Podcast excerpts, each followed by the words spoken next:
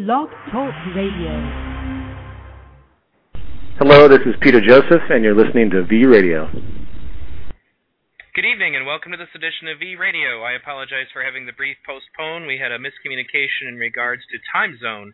Um, tonight, my guest is once again Dr. Gabor Mate. Uh, you would probably remember him from Zeitgeist Moving Forward, one of the experts on behavior. Thanks again for coming on, Doctor.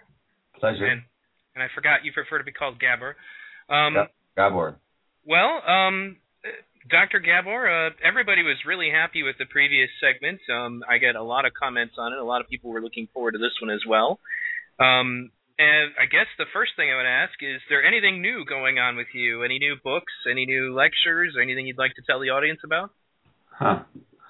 Well, uh, I don't know. I'm up to so much stuff. I don't know what to tell you. Um, well, uh, finally, my books are going to get published in Hungary, which is my homeland, and uh, my books have been published in 20 languages almost around the world in five continents, but never the country where I was born, and you know, which is my uh, mother country, you might say. So I'm very pleased to go there next year and lecture and speak, and in, in Hungarian. None of which won't do most of your listeners very much good here, but but I'm excited about it.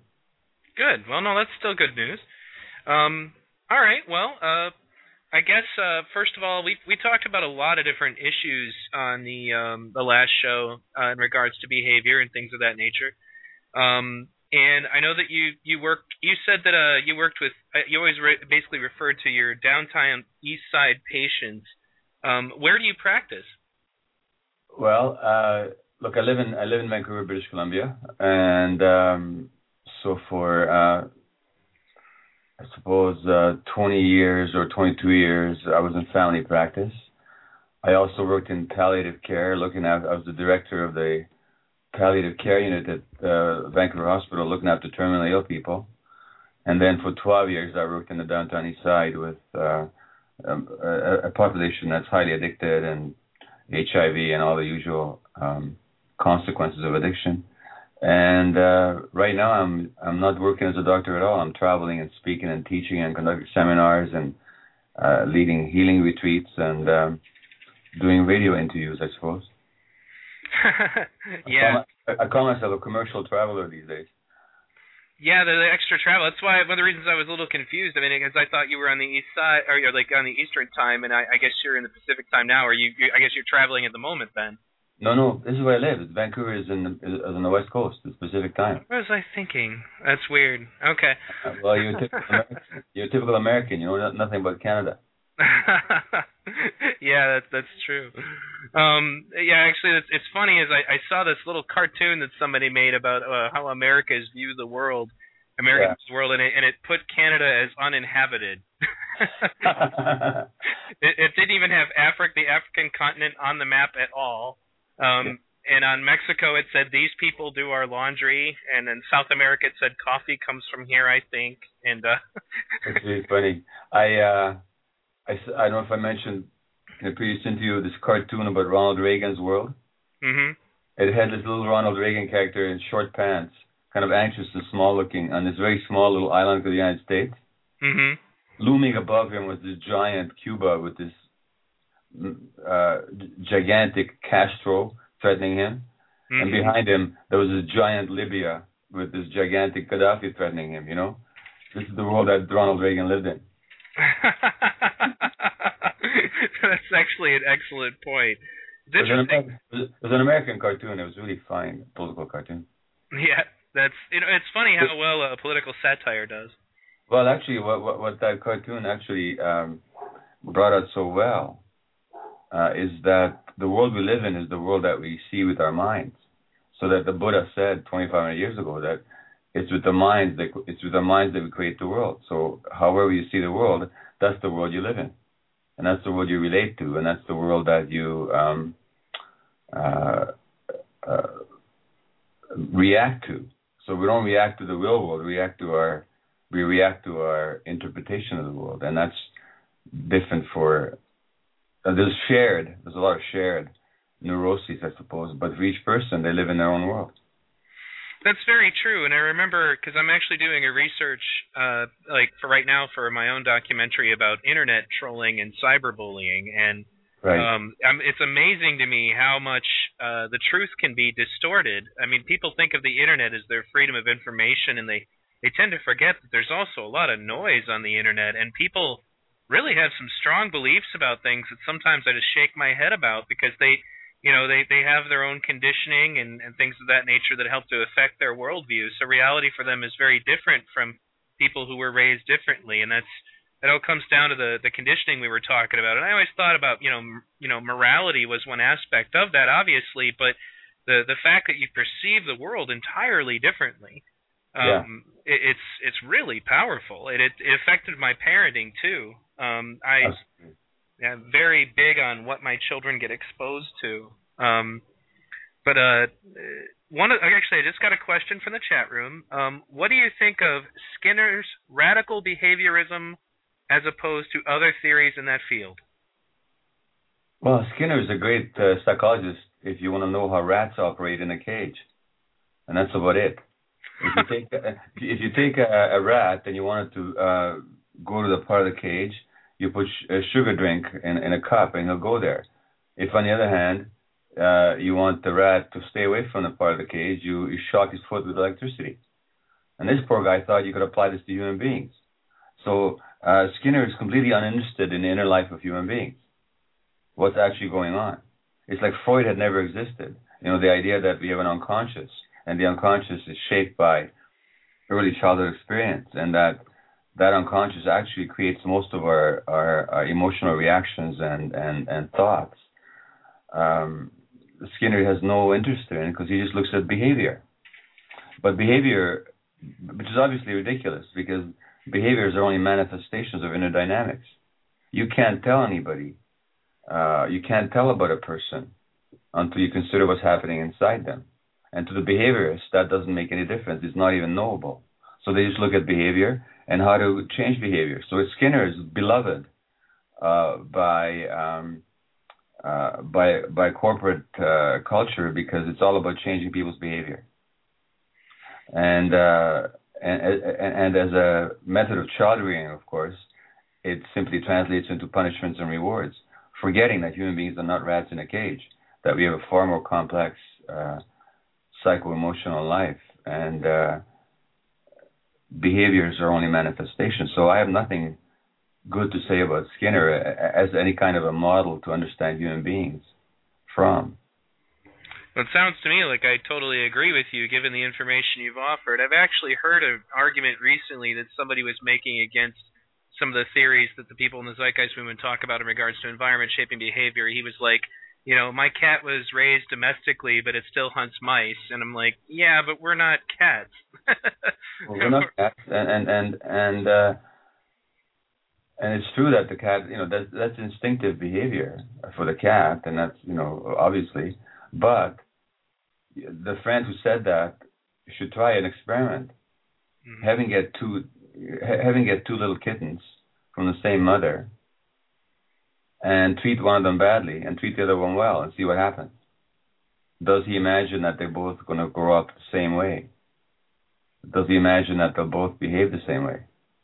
So if he actually thinks that it's all instinct, he should just do that little experiment of exposing two cats to completely different environments and see what happens to them.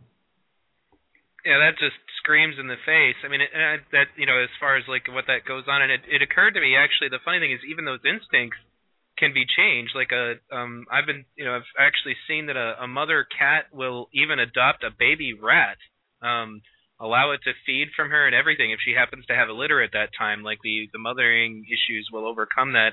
And the funny thing is, the kittens that are raised together um, don't regard each other uh, as separate. They see the same thing in like uh, there's this um, uh, I forget where it is, but I know it's over in Africa. I believe there's somebody who owns a lion and a tiger and I think a cougar, and he yep. raised them all together. Yeah. And in the wild, these animals would kill each other, but they're they're brothers and sisters. They act like they're part of the same pack. Yeah, well, you see this all the time. Uh, so that you know, and of course, the higher up the evolutionary ladder you go, and certainly when it comes to human beings, its instinct just doesn't. Uh, it just doesn't govern behavior. Uh, it, it, governs um, the same instinct. Let me give you an example. With instinct. Uh, human beings are instinctually um, moved to connect with other human beings. That's just the truth. That's just the truth, you know, because we're wired that way. Our, way our, our brain is wired for connection. This is contrary to the capitalist myth that we're wired for competition and individualism. We're actually wired for connection. But how that plays out in real life depends very much on the environment. So that if a child who's wired for connection doesn't get connection, then he'll be a loner and maybe a, a misanthrope and, and somebody who's uh, uh, even violent or hostile. Uh, but a child who's brought up with, a nurturing environment, that same drive for connection, if it's not frustrated, will express himself in uh, sociability and uh, and humane contact. Um, so that instincts don't govern our behaviors; they they govern our they, they express our, our basic needs, but they don't um, they don't predict how we're going to behave in a particular situation. That's very much dependent on how we're programmed, how we're uh, uh, conditioned, actually. Right. You know, and that's um, especially in regard. You know, I was going to ask you uh, in regards to the work that are you familiar with James? I think it's James Gilligan, uh, the yeah. Well, he was in also in the Zeitgeist film. Yes, he was. That's why I was curious what you thought of his talking about the, the way that all of the criminals that he had been exposed to were generally abused. And I, I, if you were familiar with his work yeah. and what you thought of it, it's not even controversial. I mean, that's just how it is. Right. There's not, there's not a single uh, uh, serial murderer who hadn't been abused as a child. And um, and, and it was it was Gilligan, I think, who talked about this research in Australia, where they looked at some children who were very violent, and they had a certain gene. Uh, that seemed to make them more prone from violence, but they had also been abused at home, these kids. And when you looked at kids with the same gene who had been well treated at home, they were less violent than the other kids. In other words, the gene did not code for violence at all, it coded for sensitivity. So that uh, the more sensitive you are, the more you're affected by the environment. If you're in a good environment, it's going to make you extra good. If you're in a bad environment, it's going to make you extra bad but the uh, gene wasn't for badness or violence. It was just for degrees of responsibility to the environment. So um, genes are, are very funny things to. It's, it's it's very simplistic to think that genes determine human behavior. They don't. Well, it seems as uh, we've pointed out, is that it is kind of maybe it's a tool. I mean, uh, this is what occurred to me when I was thinking about it because it occurred to me that our our bodies and our genes already adapt to the environment because you have people with different racial backgrounds that are clearly designed to assist them with the physical aspects of their environment. And if you're raised in a, a violent culture, then you're prone to violence because that's what's required of you to survive. And if you don't, but you know, but every obviously, you know, it, it only comes into play if it's necessary. I think that's kind of the point. It's like maybe the gene is there as a defense mechanism in the event that it is required that that person be violent to survive in a given society. But if that's never activated, then there's no purpose for that gene. So it just doesn't it doesn't move. It doesn't do anything. It's it's just uh, like anything else you don't develop. Well, that's broadly true. Uh, genes are actually represent potentials and uh, rather than uh, specific uh, behaviors. And uh, which behavior results from a certain gene depends very much on how that's triggered or shut off or turned on by the environment. Right. Um, now we have another question here. Are you aware um, of the work, and if you are, what, what is your opinion of the work of Don Beck and spiral dynamics? You know, uh, I get so many questions that I have no clue about, and this is one of them. That's okay. That's no problem. It happens. Um, now we have another question here. In the interview, this actually is, I guess, related to the Skinner question. In the in the interview on Zeitgeist Moving Forward, you talk about things that should not happen and uh, that do, and things that should happen that don't. Yeah. Um, is that not related to implications from Skinner's behaviorism at all? I don't see what the connection is. I don't really see what the one is there, but I was just asking uh, a question the, the audience. The the the, the, um, uh, what that statement means is that, and, and it's a phrase by the, the British uh, child psychiatrist and psychoanalyst uh, D.W. Winnicott, who said that basically in child development, two things can go wrong. One is if things happen that shouldn't happen, and by that one would mean abuse and trauma and so on. You know, they, they shouldn't happen. But the other is things that don't happen that should happen. So if if the parents are what the child needs is attuned, non-stressed parenting. When the parents are too distracted and uh, unavailable, or too caught up in their own stuff, or too um, enmeshed in their own struggles with each other, and the child doesn't get that attuned attention, then the child also doesn't develop optimally. So those are the two things: things that shouldn't happen, or that, that, that do, or things that should happen but don't. And in our culture, a lot of kids, or a lot of people, when they look at their childhoods, they say, "Well, what what was wrong? I had a perfectly good childhood. I was never beaten, sexually abused, or traumatized." But they don't look at what they didn't get that they should have got. Right. And that was that attuned attention. So I'm not sure how to relate that to behaviorism. Um, but uh, it certainly results in certain behaviors. Uh, that's true. But you're not going to know that just by looking at the behavior. It's a question of what happened to cause that behavior. And uh, so, for example, a kid who um, didn't get the attention that they wanted, they might be consumed by being attractive. Because being attractive is one way to get attention. So the behavior is only a manifestation of an inner emotional loss. I've actually seen that firsthand. I have a, uh, would call him a former friend. Um, he was, you know, his father basically kind of left them at a at a young age, and um, he became a total perfectionist and was obsessed with winning all the time. Even yeah. as an adult, uh, he lost at a video game and he threw a controller at the wall because he was so upset that he lost. He had to be the absolute best at everything at all times and uh anytime his father rejected him which is apparently fairly frequently um he just he was he was devastated and that's it's interesting because it's not that that person was ever in his life abusing him because he wasn't around it's that he yeah. wasn't there well yeah and the, and the problem is of course is that uh the the kid then uh basically has an idea not an idea an unconscious sense that he's just not good enough and so that when he loses that uh, exposes his um, sense of inadequacy, and that's why he's so angry. Yeah, that's very true. But you're not going to explain. You're not going to explain that behaviorally. You have to really look inside a person's psyche uh, to see what's really going on here. It's interesting that you say that, and I guess some doctors don't really look at it that way, and it, it's too bad. Well, how would they? They're not trained in it. Uh, in, in, in medical school, you never hear a thing about normal human psychology. That's astonishing.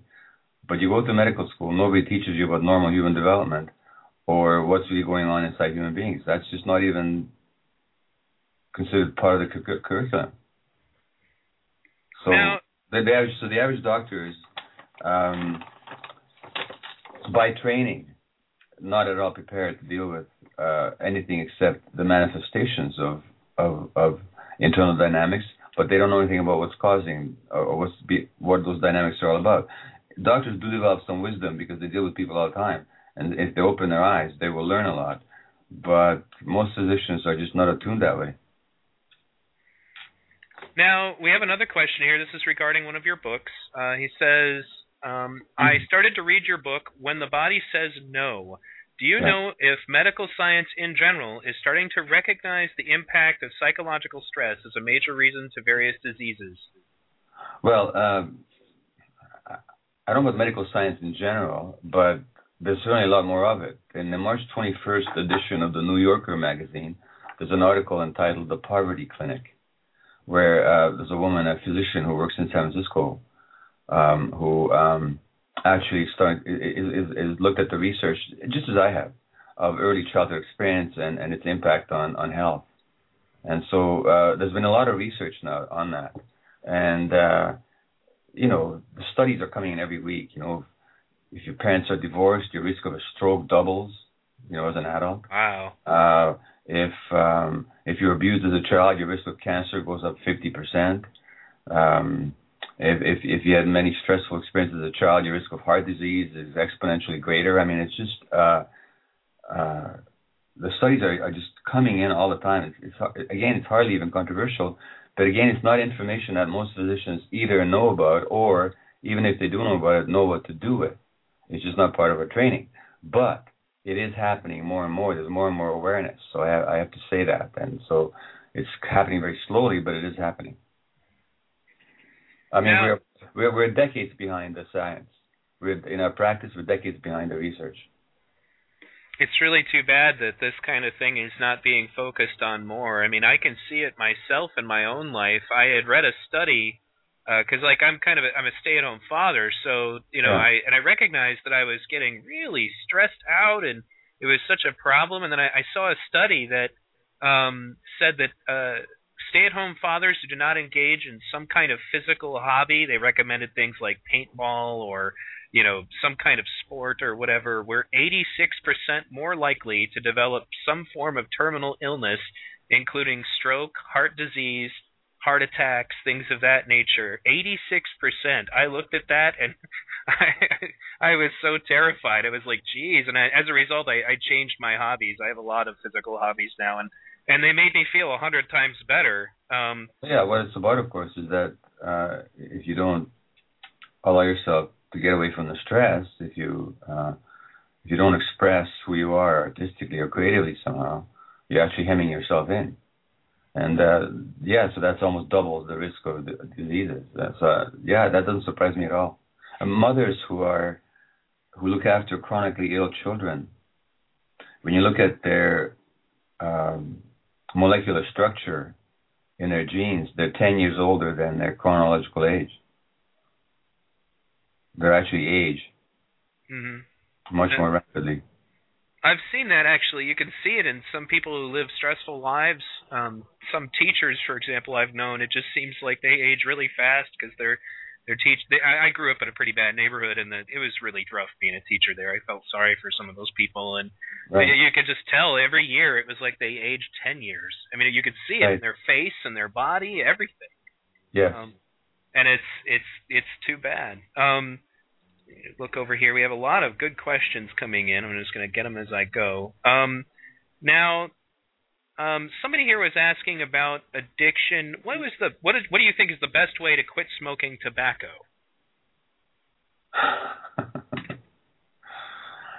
um, well, I don't know. There's I mean there's a number of things you can do. You can get the nicotine patch. There's new medications you can get for quitting tobacco. You know, quitting smoking, which can be quite effective.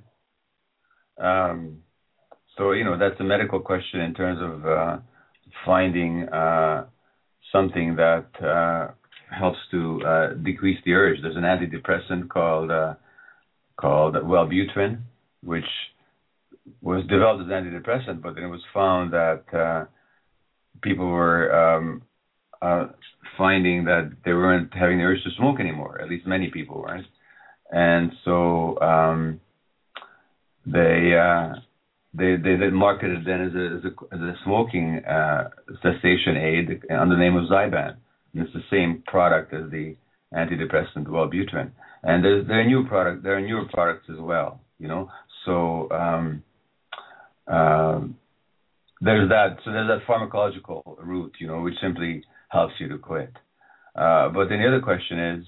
Um, what is the nicotine doing for you? Like uh, the nicotine is a is a stimulant.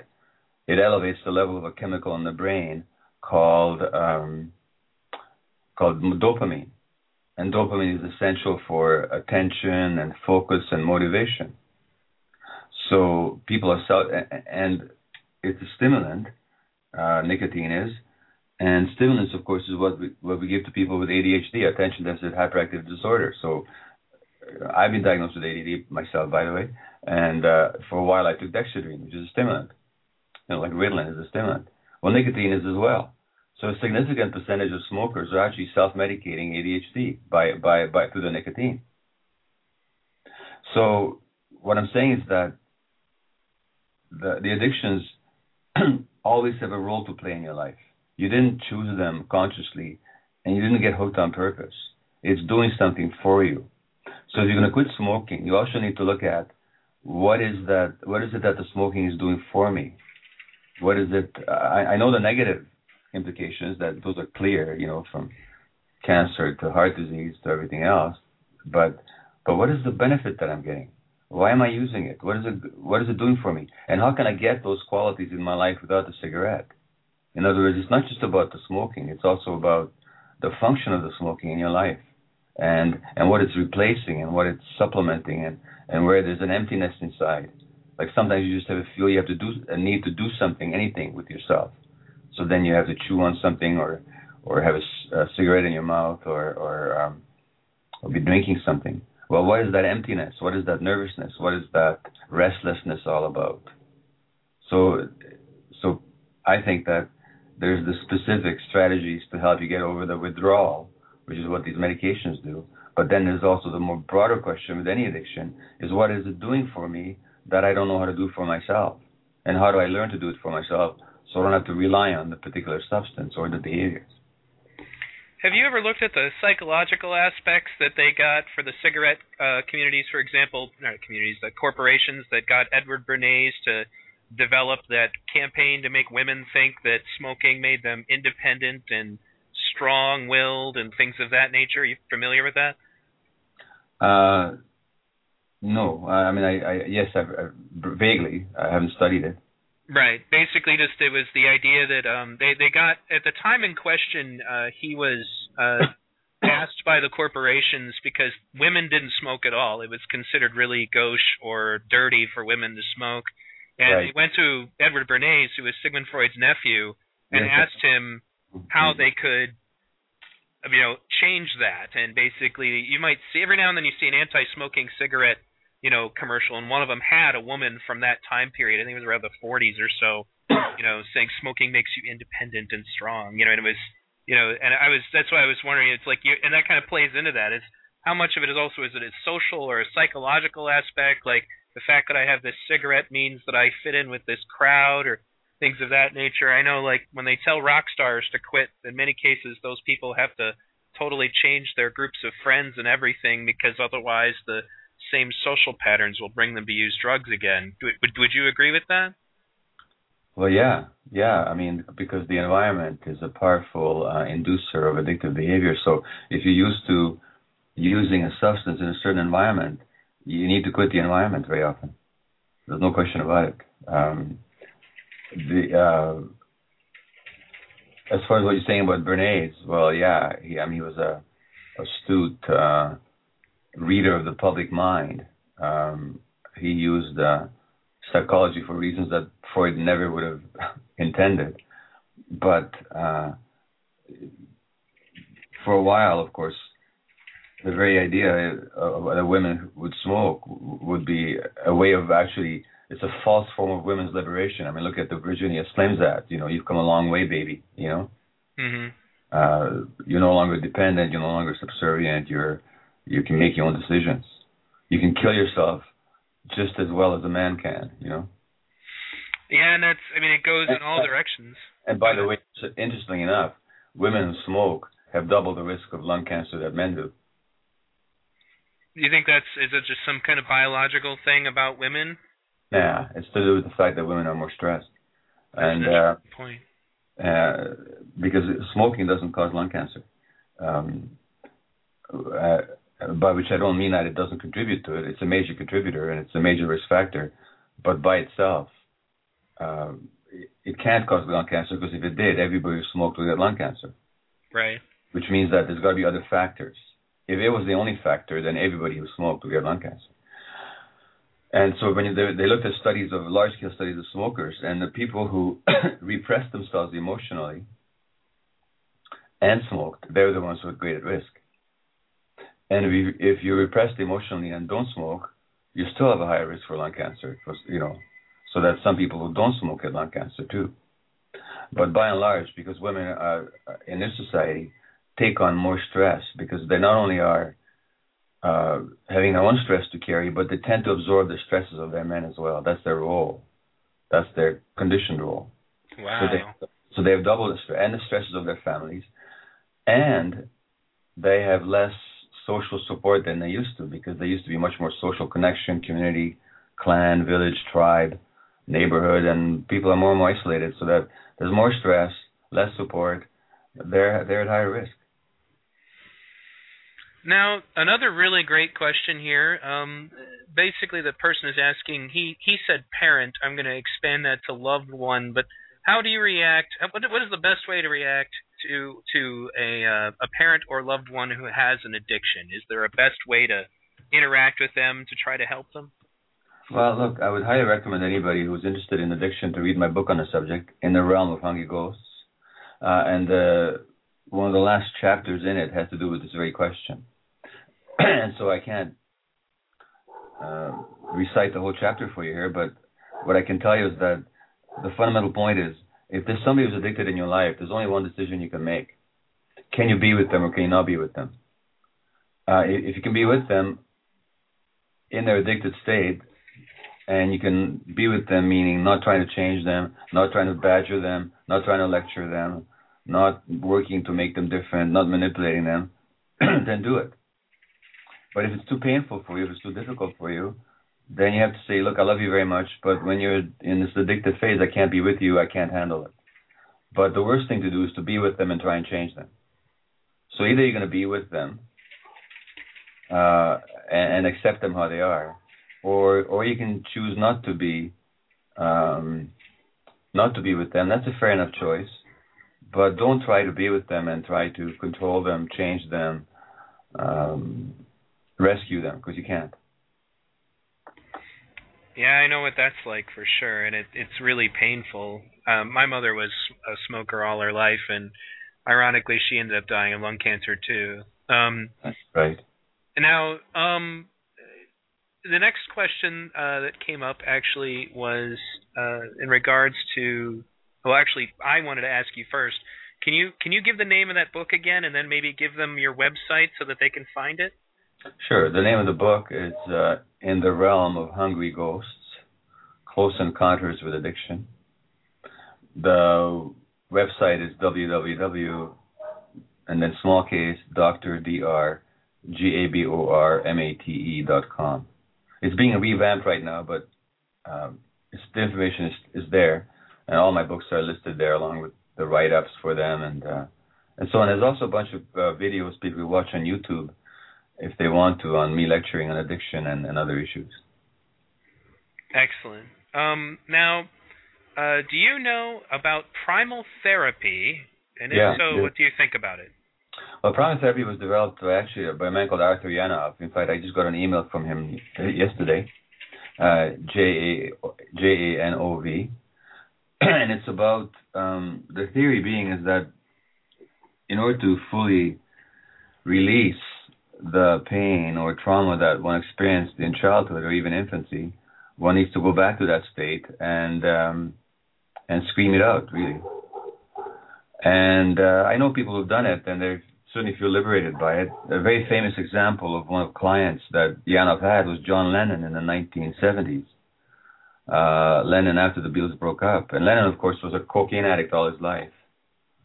I mean, all his ad- much of his adult life, and he died a cocaine addict actually. And uh, he had a typical story for an addict in that uh, he was um, abandoned by his father, either either at birth or just before his birth. And his mother walked out on him when he was very young, like a year or two old, maybe less. And he was borrowed by an aunt. And then his mother came back into his life and was killed in a car accident. So he had tremendous sense of loss and grief and, and trauma. And he wrote a very powerful song. You might look for it on the net if you can find it, called Mother. And he wrote, and, and this is the solo album that he did after the Beatles broke up. And it's one of the most powerful pop music expressions you will ever, ever uh, experience. Uh, it's got the famous song on it, "Working Class Hero," and, and it's just um, Lennon with uh, playing the piano or the uh, guitar, and Klaus Voormann playing uh, the bass, and and Ringo Starr on drums and uh, Lennon's uh, very haunting and haunted and tormented voice. And in this song, Mother, it begins, Mother, you had me, but I didn't have you. Father, you left me, but I didn't leave you. And then he screams, uh, Mother, don't go, Mommy, don't go, Daddy, come back. And he screams it along that primal scream line. It's extraordinarily powerful. That's actually working class hero. I think is I've often suggested that to be like one of the theme songs of the Zeitgeist movement because a lot of the things that he says in that song are just very powerful, like about how you know after they've beaten you up, they expect you to pick a career, you know, uh, things like that that were in that song that are just really meaningful. Oh yeah, oh, yeah. and at the very end he says they didn't want me, so they made me a star. so that you know they didn't want him who he really was. They they had to create an image of him. You know. Now, of course, he's also talking about himself there. But anyway, the, in terms of Primal Scream, that's the album that he uh, composed uh, as a result of his, th- his, therapy. He didn't complete the therapy, unfortunately for him. Him and Janov had a disagreement over Yoko Ono, I think, and uh, he quit. Um, but uh, nevertheless, it's a tribute to the uh, his own attempt at liberation and uh, the work that he did with Arthur Janov. Right. Now, um, see, when it comes to personal prejudice, is it due to environmental input, uh, anti-issue due to the views of others around you, or input from the TV, etc.? Basically, I guess the person is asking where they where prejudices come from. I'd I'd say their environment. What do you think? Well, nobody's born with prejudice. I mean, uh, an infant doesn't care whether somebody's black or or or pink or whatever, you know. Uh, so, it's not, so it's not a, it's not an inborn trait, that's for sure. And uh, it, it, it, it's, it's, it's, I think it's a combination of two things, actually. Jean Paul Sartre, uh, who wrote a book called Anti-Semite and Jew, you know, Sartre, the, the French philosopher, existentialist philosopher, and uh, he wrote a book called Anti-Semite and Jew, and he writes somewhere that um, that the Jew is the last thing that the uh, anti-Semite is actually afraid of. That he's actually afraid of freedom, and above all, he's afraid of himself. So that the, the, the person who's deeply stuck in prejudice, it's actually an emotional dynamic. It's um, it's uh, a self hatred that he projects to some onto somebody else, and it's got nothing to do with that other. I mean, the other is totally arbitrary who the other is is then defined by the culture. So in the southern United States, the other was the black. In Germany in the 1930s, the other was the Jew. Uh, for Jews in in Israel, the other is the Palestinian. But who the other is is simply almost arbitrary, and and that's provided by the environment. But the hatred itself, the the loathing, that has to do with the self. If somebody who doesn't have that internal self-loathing will not believe the propaganda uh, from the outside, and if they do, they'll let go of it very quickly because they're able to learn from experience. That's an interesting point. I was never really vulnerable to propaganda my whole life. Um, my mother raised me that way, mind you. She was always teaching me to be skeptical, but a lot of it was also just she was very big on me having uh, a strong attitude about my ability to think and not let anybody make up my mind for me. I'd never really thought about that attitude that propaganda works also due to the low self-esteem of the people that are looking at it because they don't want to be different. And if everybody else is going along with it, well, I better. Also, they're afraid to be free. They're afraid of the very idea that they should think for themselves because they feel very insecure with that. So it's more secure to accept the majority point of view. Uh, yeah, it, it, it has to do with the inner sense of self. Everything does, by the way. Absolutely. Now, another question. Um, how much would you say environmental influence contributes to obsessive compulsive disorders and behaviors? Well, most psychiatrists will tell you that it's probably a genetic disorder. I don't think it is. I think that it uh, it, it has a lot in common with uh, addictions, in that both addictions and OCD have to do with behaviors that have negative consequences, but you persist in them. The difference is that the person with OCD doesn't crave the behavior and finds no pleasure in it. So he doesn't crave or enjoy having to wash his hand a hundred times before he leaves the house. Whereas the person with an addictive impulse craves the behavior and enjoys it as long as it lasts. So that's a big difference. But the base of it, I think, is in both cases childhood trauma. And for the person with OCD, the behavior that they're stuck on is simply an unconscious way of getting away from emotional pain or distress that they don't know what to do with. So they focus energy on something that's totally irrelevant and non-threatening, and uh, hope to keep themselves safe that way.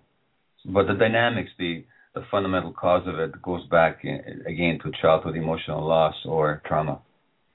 Well, that friend of mine that we were talking about earlier was definitely obsessive compulsive about training, uh, practicing, being, you know, and it was definitely environmental. He he thought that he needed to do that to be a worthwhile person, and that was created by his need to please his father. So yeah, I would I would definitely agree with that. Yeah, but I don't know if I I mean, I don't know. I don't know enough about him to diagnose him with OCD. OCD is very specific. You have these compulsive behaviors that you can't help. Right which have no practical value, but for you they have some magical value. You know, you have to check the door 55 times before you leave the house. Not 54, not 56, 55 times. You know. Ah, so that, okay. Yeah, that it's that specific. I see what you mean. Now, no, but like with everything else, though, it um, it, it there's a continuum, right? There's some people more severe, other people less affected, so that it, uh, it there's a whole range of compulsive obsessive behavior. Uh, and then there's at the extreme end, there's the what you can diagnose as OCD. Now, by the way, I have to warn you, I have five minutes, I have to go. I understand. I'll just leave you with one last question um, that somebody asked from the audience, and then you'll be good to go. Okay. Uh, I recently discovered an accredited online school called K12. Does Gabor think that cyber schools may be an answer to the peer orientation problem facing society? Well, um, no. uh, the internet, by and large, is a way for peers to connect with one another, even when they're not together physically. I don't. I can't comment. You know what? I, I have to say. I'll have to withdraw an answer to that question. A, a good school run on the internet by uh, by by um, accredited or at least uh, knowledgeable and uh, people who have integrity who are not there to exploit anybody's credulity, uh, but who are there to actually provide a good service. You can learn a lot there, and that could be very helpful, I suppose. But it doesn't connect to me with the issue of peer orientation. That's a separate issue. Okay. Do you think you have time for one more?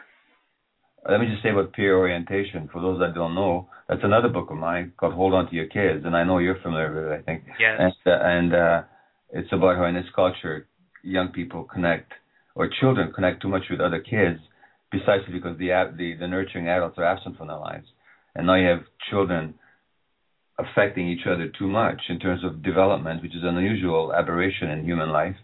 Uh, the culture is meant to be passed on vertically from one generation to the next, not immutably and not so that it's rigid or stale, but but certainly uh, each generation can adapt it. But there's a kind of a vertical flow to it. And today that's pretty much been cut off, and culture is very horizontal now. People relating only to people their own age, which totally undermines development and maturation. And that's why you have when they say that 40 is is is is, the uh, age 40 is the what used to be 20. What they're saying is that age 40 people are still immature, and many are, and that's because they were not brought up by adults; they were brought up by peers. It's actually very interesting. I, I don't know if I brought this up. I think I brought it up on the first time we tried to do a conversation and we had technical problems. But uh, a friend of mine works mostly with uh, children, and he works with retarded children and disabled children. And his right. own daughter is really smart and talks so well. I mean, she was only like five years old, and she was very articulate. And I asked him what his secret was, and he said, "I don't talk to her like a baby. I talk to her like a person, like an adult." Right. Well, I would probably add to that, and he may not be aware of it is that he's got a really good relationship with her. And right. She's, and she's probably not connected to the peer group. She might have friends, but she, but that, but they're not her primary influence. Where for a lot of kids they actually are. Well, Dr. Gabor, thank you very much for coming on. Um, I always look forward to shows with you, and I appreciate you coming on tonight. And um, go ahead and give out your website one more time so that people know where to find your books. A lot of people are reading them in the chat room, by the way. They've been, been talking about them, so you got a lot of fans. I'm glad to hear that. So the um, the website is uh, www.dr Gabor G A B O R Mate M A T E. So it's all one word, drgabormate.com. And you can read about my books there. There's a page called uh, Media and Links, where there's a bunch of links to interviews or documentaries that I'm engaged in. And um, uh, thanks, Neil, very much uh, for the interest in my work and for the interview. Thank you, Dr. Ebert, also just for being somebody who is a professional who could be doing anything, and instead you're doing great work that actually is going to help people. It's an honor to have you on my show. All right, then. Take care. Thanks again. Bye bye. Well, folks, that was Dr. Gabor Mate. Um, thanks again for tuning into this episode of V Radio. Please feel free to visit my website, vradio.org, v hyphen or v minus radio.org. Um, there you can find archives of shows just like this one, including another interview with Dr. Gabor Mate.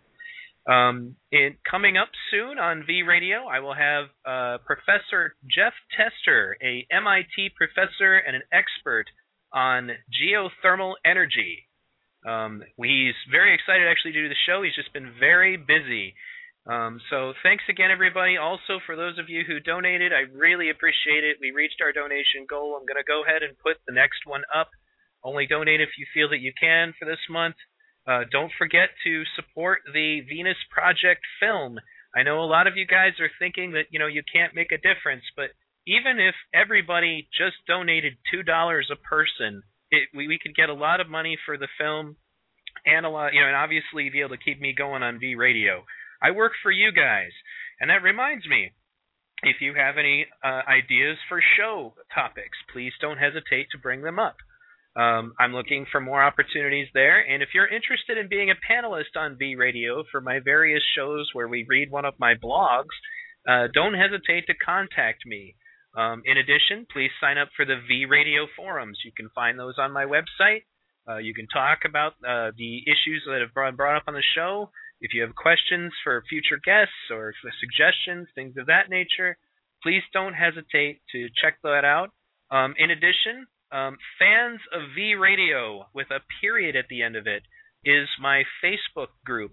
Um, there you can find, uh, I put a lot of announcements there, uh, different links and things that I come across. So uh, don't forget to uh, you know check out that Facebook group. It's fans of V Radio, same thing, V hyphen Radio, uh, with a period at the end of it. You have to request to join. Uh, that's how I keep it troll free. Um, and uh, in addition to that, guys, uh, I've added some new stuff to the must see TV list on my website. That's the list of free documentaries that you can read or watch online for free, including I have a dot subbed version of uh, Pyramids of Waste: The Light Bulb Conspiracy. This film is critical, must see TV. If anybody ever tells you that planned obsolescence is not real, show them this documentary. The dot sub version has has the subtitles for all the German parts. It was originally a European documentary, so they didn't bother to put up subtitles for the German parts in English. Um, but this documentary really gets into the issue of planned obsolescence, documented proof. I showed this documentary to uh, to Stefan Molyneux because he had told he had made a video saying planned obsolescence was a myth. It was kind of funny actually because after he watched it, I said, "So what did you think?" He's like, "Well, yeah, who makes a computer to last for a hundred years? That doesn't even make any sense." I was like, "Okay, so you're admitting that planned obsolescence is real?" He's like, hesitates for a moment, and he's like, "Well, yeah, but it's consumer driven," and I'm like, "Okay." And I just stopped talking to him about that point, but just the fact that I got Stefan to admit that planned obsolescence was real was enough victory for me. Um, and essentially, at that point, he just said it's consumer driven. Like I intentionally decided to buy things like a printer that is programmed to decide that it's broken at so many prints that's not a joke, folks. When you watch this documentary, you'll learn all about it. Um, so you can find that in my must see TV area, along with some other great documentaries that I found recently, including Consuming Kids, um, which is a great, great film on the issues of marketing to children.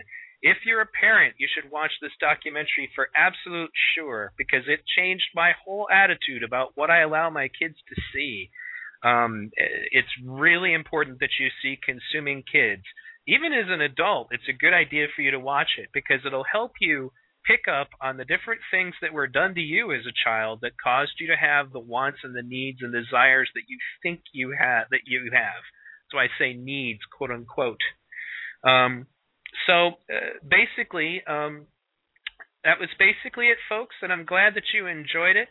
Um, I'm gonna go ahead and answer what we have here. V, any plans of getting Molyneux on again and confronting him with the new intel? well, not really. Um, uh, Stefan and I still talk fairly frequently, and I have to say, um, I I don't dislike the man. He's a smart person, and he did stick up for us in a big way when he stepped forward and said that it was hogwash to be calling us a cult. Um, he actually was uh, he had brought that up on his own that he thought it was really lame that people were calling us a cult because they didn't agree with our financial or economic perspectives. Um, so um, in any case, I want to thank everybody for tuning in. I want to thank all of you for your support. You're the reason that V Radio is still going. Um, there's going to be some uh, upcoming shows, as I said, I was talking about Jeff Tester, but I'm looking for more show topics. Um, another thing, guys, is if you find anything that you think is relevant to my upcoming troll documentary, I'm looking for links with behavioral studies. I'm looking for examples of different uh, troll behaviors. Now, this does not just include, because as my research is unfolding, um, I, what I am finding is that uh, there's so much more to trolling than just uh, stupid kids on the internet, although that's part of it, and I am going to get into that the cyberbullying aspect that trolling is actually getting kids to commit suicide, uh, the government conspiracy aspect, the fact that we've caught uh, the government, you know, creating uh, software for the purpose of creating false Facebook accounts and false other social media accounts for the purpose of swaying public opinion. Um, it's it's definitely dangerous stuff, folks. Trolling is serious business. And I still think that the only way to protect ourselves in the end is to learn about logical fallacies and critical thinking skills. Um, in addition to that, uh, those segments about it, we're going to be going into obviously the, the typical debate tactics that you see on the internet and and how things are just really, as I said earlier, it's, it's just it's so full of noise. Um, and so when you're reading things on the internet, be a little skeptical. I've noticed that there are videos. For example, this one Irish guy recently made a video to tell us that he was deprogramming us and all this other nonsense. He didn't have any evidence for any of his accusations about the Venus Project. He just kind of said it and he spoke with confidence. And you'd be surprised how many people took the guy seriously but it's because of the way that he projected himself. He spoke with confidence, looked like he was concerned for us, things of that nature, and he didn't really say anything of any substance. And he made another video later saying that Jacque Fresco thinks of people as little plastic men, and then people applauded that video like it meant something. He doesn't even know Jacque, never spoken to Jacque, has no evidence that that's what Jacque thinks, but he just kind of made it up and he spoke convincingly, and therefore people went along with it. I'm actually beginning to theorize over the course of my research that it's part of our conditioning because we've been conditioned to uh, accept what people, particularly on a TV or a monitor or a screen, say at face value because we're accustomed to that from the news. We're willing to accept whatever somebody says. One of the major aspects of critical thinking skills is going to be about if somebody makes a claim, demand evidence immediately. Period. Don't just let somebody say, "Well, Jacque Fresco thinks you know men are like these little plastic people." Say, "Well, where did you get that idea from? Could you give me some evidence for that idea?" Because one of the things that drives me nuts as I watch things go on with this movement and other movements is that because of the internet noise, there are so many people who don't ask these questions. They don't ask, well, do you, how do you know that person is a 335th degree Freemason? Where did you find that out? They just kind of take it as face value. And that's one of the reasons why you find that the truth movement has so many contradictions. That's how the Zeitgeist movement ends up being Zionist and anti Semitic somehow. We hate Jews so much that we want to give them their own homeland. so crazy things that get said on the internet. And it's amazing how people can just do things like make associations and then through those associations, oh, look, it's true. Venus is the morning star. The morning star is Lucifer. And as I said in that previous interview, uh, with Jacque Fresco and Roxanne when we talked about this. If you go to the last verse in Revelation, it says that Jesus is the morning star. I doubt that they're interested in hearing any theories about how the Venus Project is actually the Jesus Project. So, in any case, guys, um, continue to do what you're doing. Um, thank you for your support. Please visit v-radio.org. Check out the new stuff in Must See TV. Uh, check out the new stuff in the archives. If you have any suggestions for upcoming shows, please don't hesitate to email me. You can also check get a hold of me on Facebook. All of that information is available on contacts. The best way to get a hold of me is via Skype. If you have questions, I will try to answer them promptly. I'm going to warn you guys. I do get a lot of questions on Skype, so I may not answer you right away. Don't think I'm ignoring you. Um, and uh, that's basically it. Thanks again, folks. I'm going to leave you with some parting words from Jacque Fresco and Roxanne Meadows. This is Roxanne Meadows. And this is Jacque Fresco. And you're listening to V Radio.